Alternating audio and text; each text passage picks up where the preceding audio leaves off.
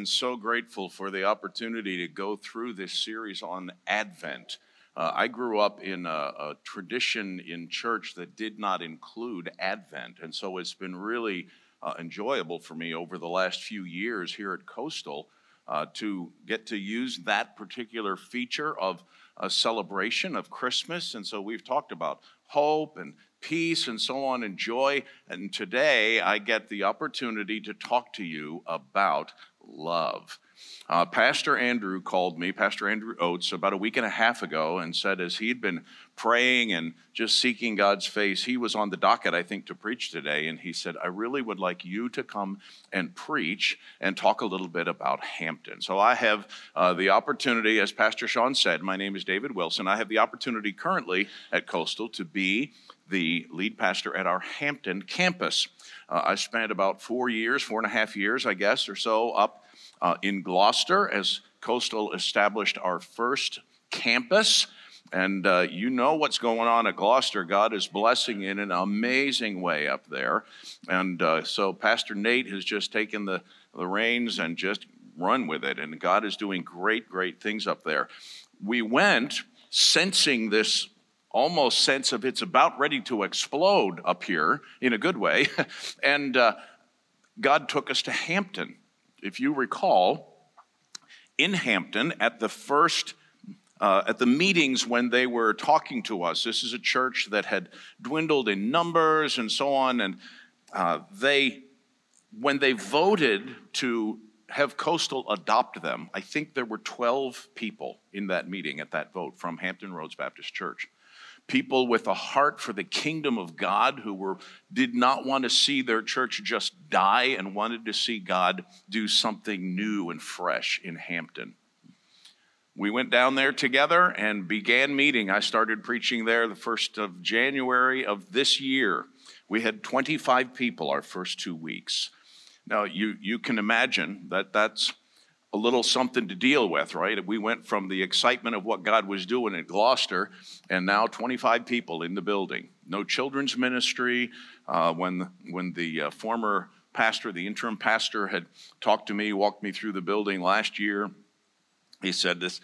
We've redone the whole children's area because it was really, really bad. He said, I don't remember the last time we've had kids in here.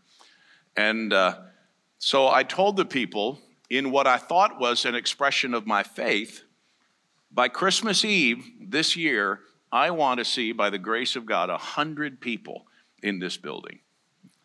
Well, I'm happy to tell you that since the 1st of October, we've been averaging 90. Last Sunday, we had 99 people at church.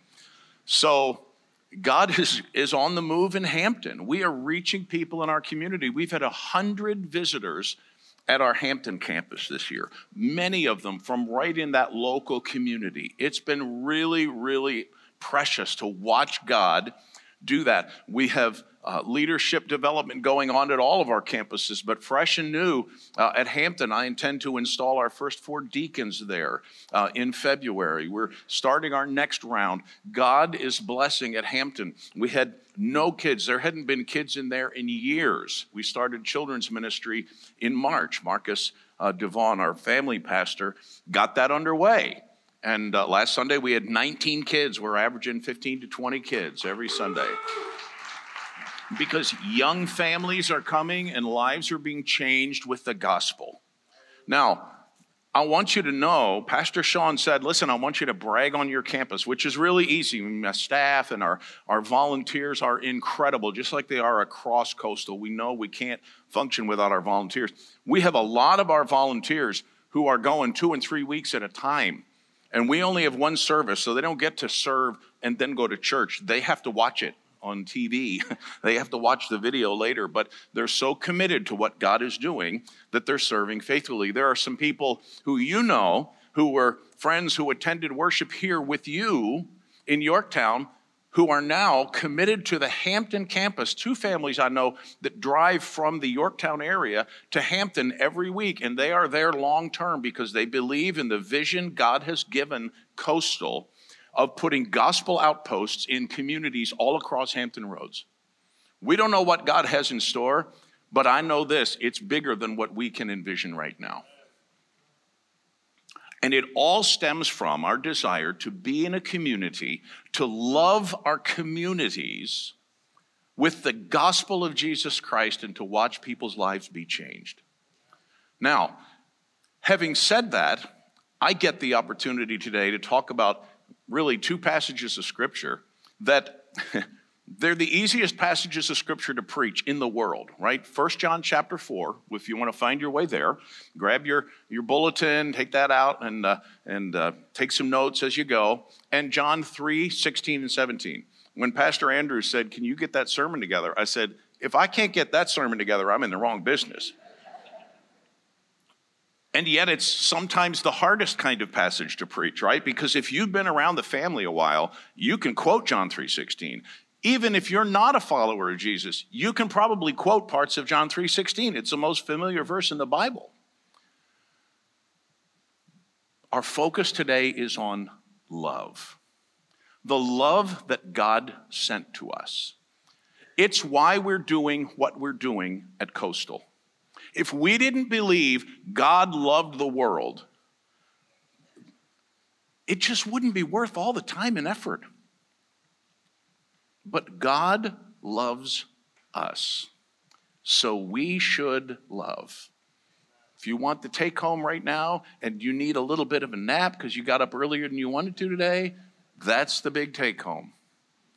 God loves us so much, therefore we should love. But we're going to talk a little more than that about it. If you would join me please in 1 John chapter 4, I'm going to begin with the universal significance of love. 1 John chapter 4 and verse 7 says, Beloved, let us love one another, for love is from God, and whoever loves has been born of God and knows God.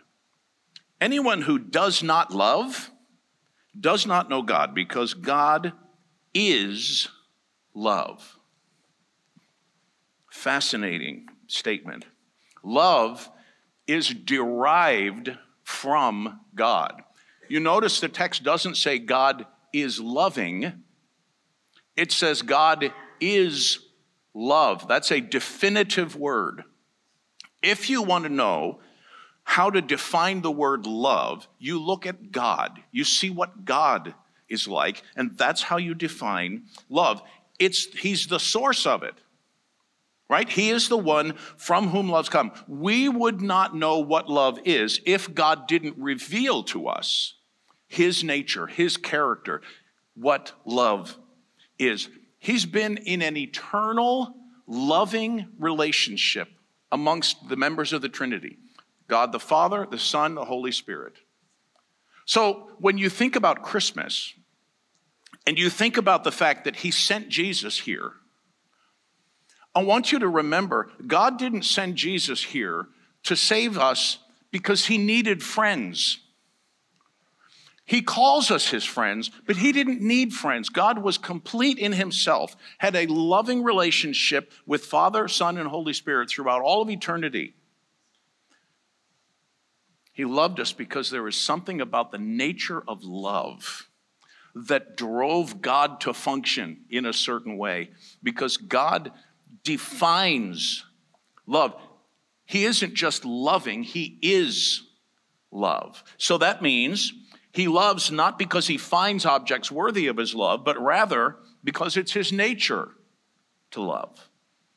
His love for us depends not on what we are, but what he is. He loves us because that's just who he is. It also means we don't get to define or redefine love to fit our preferences. God defines what love is. Now, it has certain characteristics. There are certain observable characteristics. 1 Corinthians chapter 13 talks about love is love is kind, love is patient, love is kind, love doesn't put itself forward. All those descriptive things that as husbands and wives we read through that passage and we think to ourselves, I am sunk. I can't do that because that's what love is. And God defines it for us. It's not that warm feeling in the pit of your stomach. That might be the tacos from last evening. Love doesn't happen to you. Love isn't something that just comes out of the blue and knocks you over. Love is more decision than it is a collision. Love's more, love is more devotion than it is emotion. Sure, there are emotions connected to love, but love is a decision to do something for someone else. How do we know that? How do we know that at its root love is action? Well, because the text tells us. 1 John chapter 4 verse 9, in this the love of God was made manifest among us, that God sent his only son into the world that we might live through him. In this is love.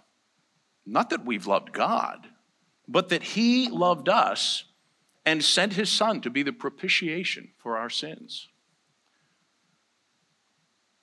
I want you to think about the sacrificial nature of love. Love is action, and love always includes sacrifice.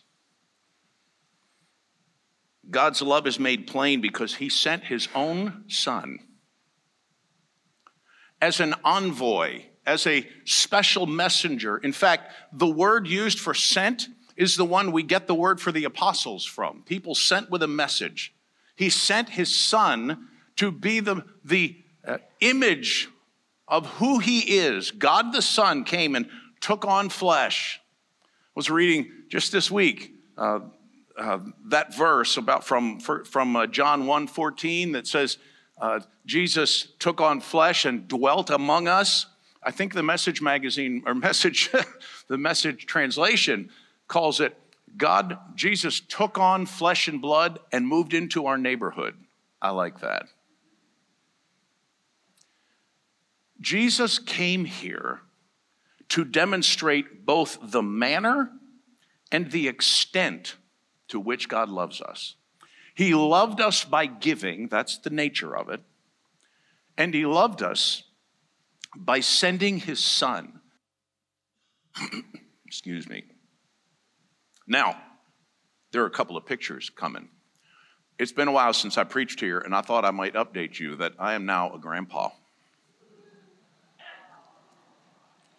That's my first grandson, Parker. He's about three, a little over than three years old. And then this one is Jack, who was born just back in uh, October. I know everybody thinks their grandchildren are the cutest, but come on. I love those boys. I would give my life for them. I would stand physically between them and danger. You would do the same for your children or your grandchildren, right? But I got to tell you, I got love for y'all, but I would not give them for you. I would not put them in harm's way to protect you. I might consider doing it myself, but I would not give them. The love of God is demonstrated that He sent His own Son to stand in harm's way for you. That's the extent and the manner in which God loved you. It is sacrificial. God sent His own Son. Secondly, he satisfied his own wrath. That word in verse 10 God loved us and sent his son to be the propitiation for our sin. Theological words can be just a whisker intimidating now and then, but this one really is, it just means satisfaction. See, God is love. God is also holy, and He is both things all the time, and He cannot tolerate sin. He's holy, so he can't tolerate sin. He's loving, so he does something about that problem. Love isn't shown by the fact that we love God, right? That, that's the thing. This love isn't shown not that we love God, he says, which it makes sense, right? After all that God has done, all the good things that God has given to me, all the ways in which God has blessed my life. Of course I'm going to love God. Why wouldn't I? That doesn't prove love. What proves love is that God loved me. Because God didn't just send his son to stand in harm's way for people that cared about him and wanted to have a relationship with him. Oh no. We were sinners. We were his enemies, according to Romans chapter 5. God appeased his own wrath. To see what love means, we have to see ourselves as sinners and thus as the objects of God's wrath, and yet as those for whom Christ died. None of our words or thoughts can do justice to the free, astonishing love of a holy God towards sinners who could not profit or harm him, whom he might justly crush in a moment,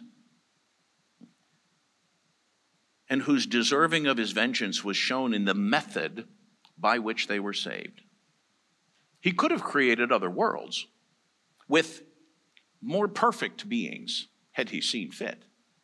But the love of God is made manifest, is made plain in its clearest display in the person and work of Jesus Christ. Lots of people wanted to follow Jesus. I mean, thousands, right? Sometimes thousands at a pop. Every time he showed up, people showed up. They loved the free meals, they loved the, the miracles. All that stuff was awesome. They loved what Jesus would do for them. But where were they all at the very end when he was giving his life? There was a handful. Because everybody loves the show. Not very many like the sacrifice. And love is sacrificial in its nature.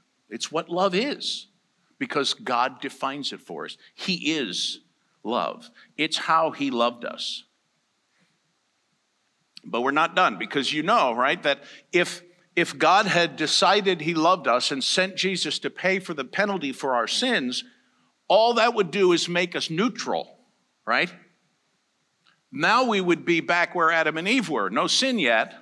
The sin's taken care of, but we're still not righteous because now what?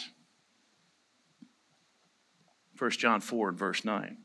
In this, the love of God was manifest among us, that God sent his only Son into the world so that we might live through him. So, if he sent him so that we might live, what does that mean about us prior to being introduced to Jesus? It means we're dead, right? And the Bible confirms that. Ephesians chapter 5, you were dead in your trespasses and sins. Spiritually, we are dead. Romans 6:23 The wages of sin is death. We are all sinners, for all have sinned and fall short of the glory of God. But Jesus came the eternal purpose of love was that we might live through him. Sure, live now and live life abundantly according to the Gospel of John in chapter 10, but live eternally. Live forever with God. So, the eternal purpose of love was that we could live through Jesus, but also and perhaps more importantly, to get things in the right order so that we could be saved through Jesus. You know the verse, right? John 3:16, for God so loved the world that he gave his only son that whoever believes in him should not perish but have eternal life. For God did not send his son into the world to condemn the world, but in order that the world might be saved through him. What was the mission statement, the life purpose of Jesus in Luke chapter 19 and verse 10? I am come to seek and save the lost. Jesus came to save us when we were lost. That was the reason, it was the eternal purpose of love. I saw a, uh, a meme one time, it's been a couple of years now, but it really stuck with me. Someone trying to mock Christianity with a picture of Jesus. And it said, I love you so much that if you don't believe in me, I'll send you to hell. And it hurt my heart because they so misunderstood the gospel. See, John 3 18 indicates to us we're already condemned. Jesus didn't come here to condemn. That's all that ship has already sailed. We already all stand there or stood there. He who believes is not condemned. He who does not believe is condemned already because he hasn't believed. We don't, we don't get condemned by not believing, we are already condemned. And Jesus came to save us from that. Can I, can I share with you the gospel again? I know if you're here and, and you're a believer, man, you've heard this 150 times or maybe more. If you've come to Coastal very long, you've heard it that many times recently. And if you're not here uh, because you're a regular part of Coastal or you're listening to us and you haven't yet come to a place of trust and repentance and faith, let me, let me give you the story of Christmas. It's not just about the baby. That's that's kind of into the middle of the story because from eternity past, the Lamb of God was slain. Before the foundation of the world, this was all set up and arranged. God wasn't taken back once, once people were here and thought, oh, now what am I going to do? This was always the plan. Jesus, God in the flesh, Emmanuel, right? God with us, moved into our neighborhood, came here and lived a perfect life. See, the problem with us is when we come to the issue of salvation, we all want to think, well, hopefully, my good is going to outweigh my bad. Can I tell you, even if it does, which, let's be honest, probably doesn't, but even if it does, how good is good enough? Is 55% good, 45% bad? Is that good? Oh, surely not. How about 70 or 75%? I mean, that's got to be, is that average in school nowadays?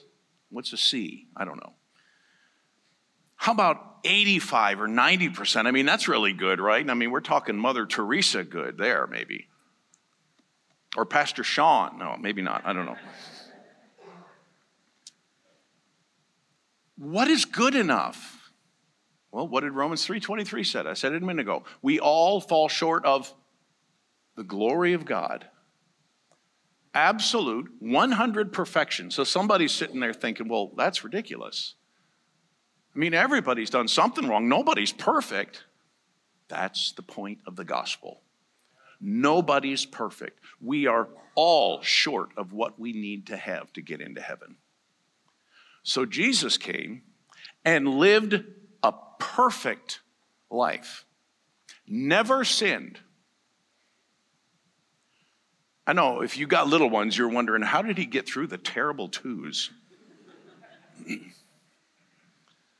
He never sinned, perfectly righteous, obeyed the law in every respect from the Old Testament. Perfect.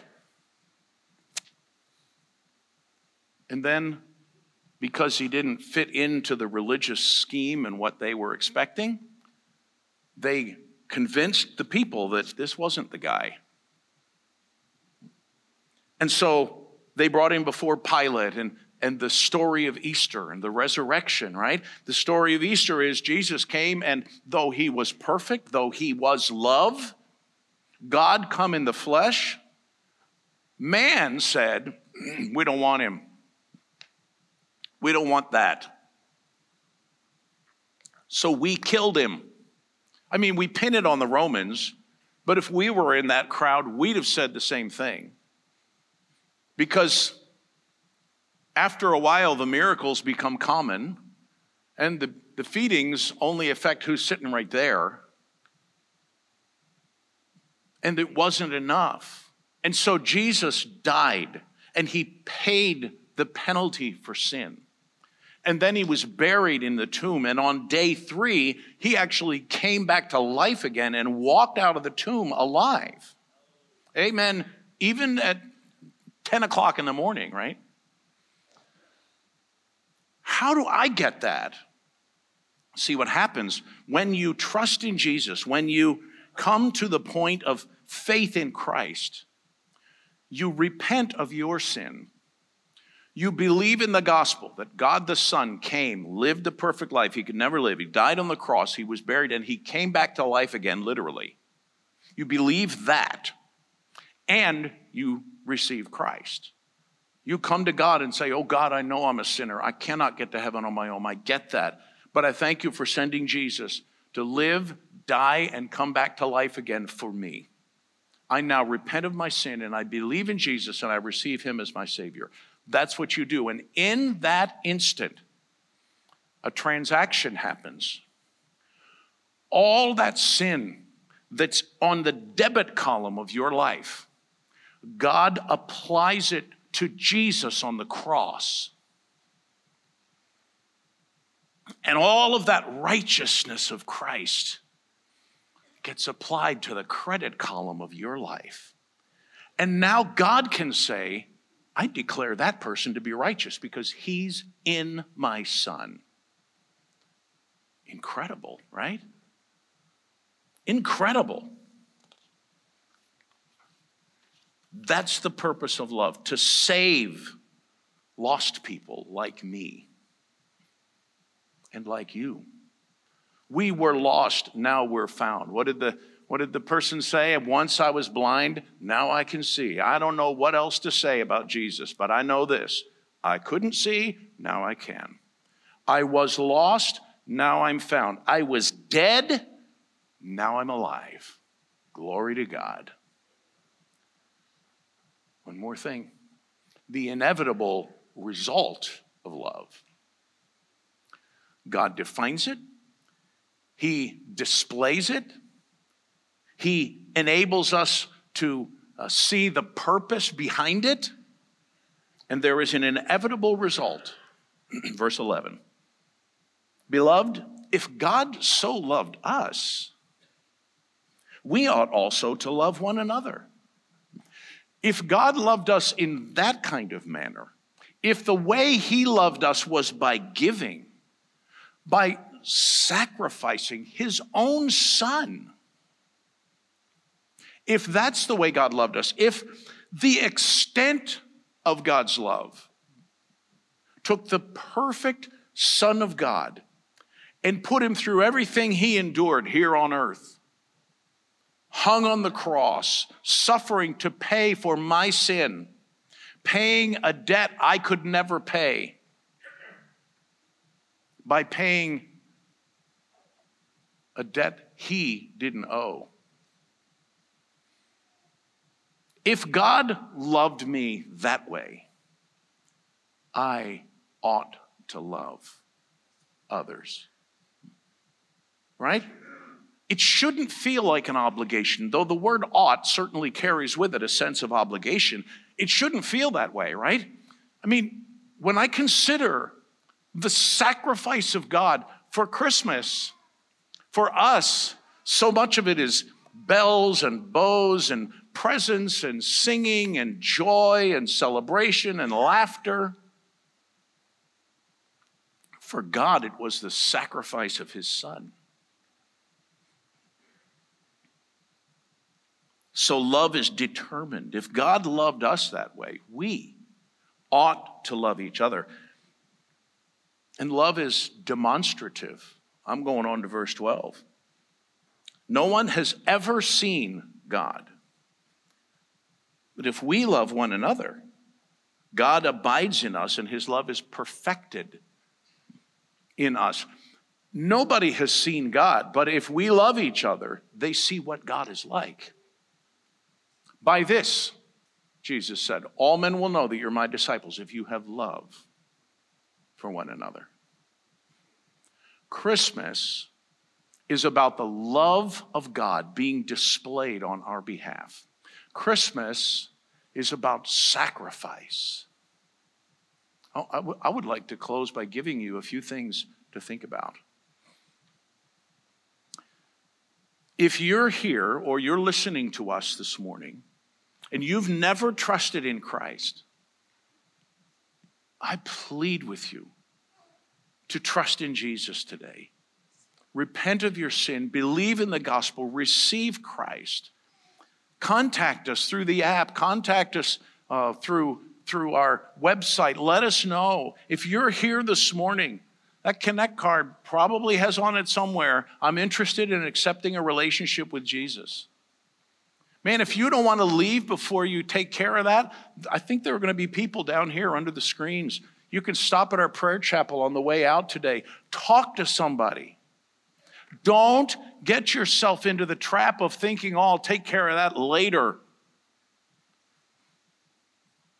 God loved you sufficiently that he was willing to send his son to stand in harm's way for you. Trust in Jesus. Secondly, invite somebody to Christmas Eve. Invite a friend. I know so many of you have been doing that. We've been handing out our invite cards. We've been calling our friends and saying, Man, I'd really love to have you come. Like Pastor Sean said, man, we got nine to five. So I said to our, our family at Hampton back in, uh, I think, January, February, in what I thought was a great act of faith, I'm believing God to give us 100 people at Christmas Eve next year, which, given where we were at the time, seemed like, I mean, that was four times what we had. Well, we've already hit that. So now I've had to amend my request, and I've told them I'm praying God will give us 150 this, this Saturday. There haven't been 150 people in that building in years. Maybe a few of you would want to come and join us. That's just a thought. But invite a friend to Christmas Eve. They're going to hear about the center candle, the, the Christ candle, Jesus as the light of the world. People who walked in darkness have seen a great light. On those in the shadow of death, a light has shined. Jesus, the light of the world. We're going to talk about it at Christmas Eve. We're going to sing. We're going to hold a candle and sing and visibly demonstrate the light of the world is Jesus. Give to the Christmas offering. Pastor Sean didn't ask me to say that. I'm just telling you the vision God has given us of planting gospel outposts around Hampton Roads It costs money. For some of you, $500 would be a sacrificial gift to the Christmas offering. Listen, some of you know 5,000 would be the number before it was a sacrifice for you. We always say not equal giving, but equal sacrifice. And when we compare ourselves to God, have we sacrificed? I'm I'm not trying to guilt trip you. I'm just saying, pray about what you can give to this Christmas offering. God is not done with coastal because God is not done expanding his kingdom. And then, lastly, reach out to your neighbor. Find something to do this week to help build a relationship with your neighbor. I mean, sure, invite him to Christmas Eve, but Man, go help them rake their leaves or whatever. Do something to help your neighbor, invest in their life, get involved in them. Build a relationship that will eventually give you an opportunity to talk about Jesus with them. The most important thing that you ever need to talk about them with. Man, God is good. God is love. God so loved the world that he gave his only son that whoever believes in him should not perish. Brothers, sisters, if God so loved us, we ought to love. Father in heaven, I thank you for the privilege of opening familiar scriptures and walking through familiar territory today. Oh God, I pray that you would tenderize our hearts to the reality of Christmas, that for you it was about sacrificing your son to stand in harm's way for us. Oh God, I'm so grateful that you've called me to yourself and given me the privilege of being your son. And I know across this room right now, there are people in their hearts saying, Thank you, God. Lord, I pray for the, the one or more that might be sitting here or might be watching us uh, online right now or at some point uh, down the road this week who do not know Jesus, oh God, I pray that you would penetrate their heart with the gospel, that they would repent of their sin, believe in the gospel, and receive Jesus. Oh Lord, we're so thankful for Christmas and what it means when we really think about it. Thank you for loving us so deeply. I pray, Lord, that we would respond by reflecting you, by helping other people see you because we love them. Thank you for your grace. In Jesus' name, amen.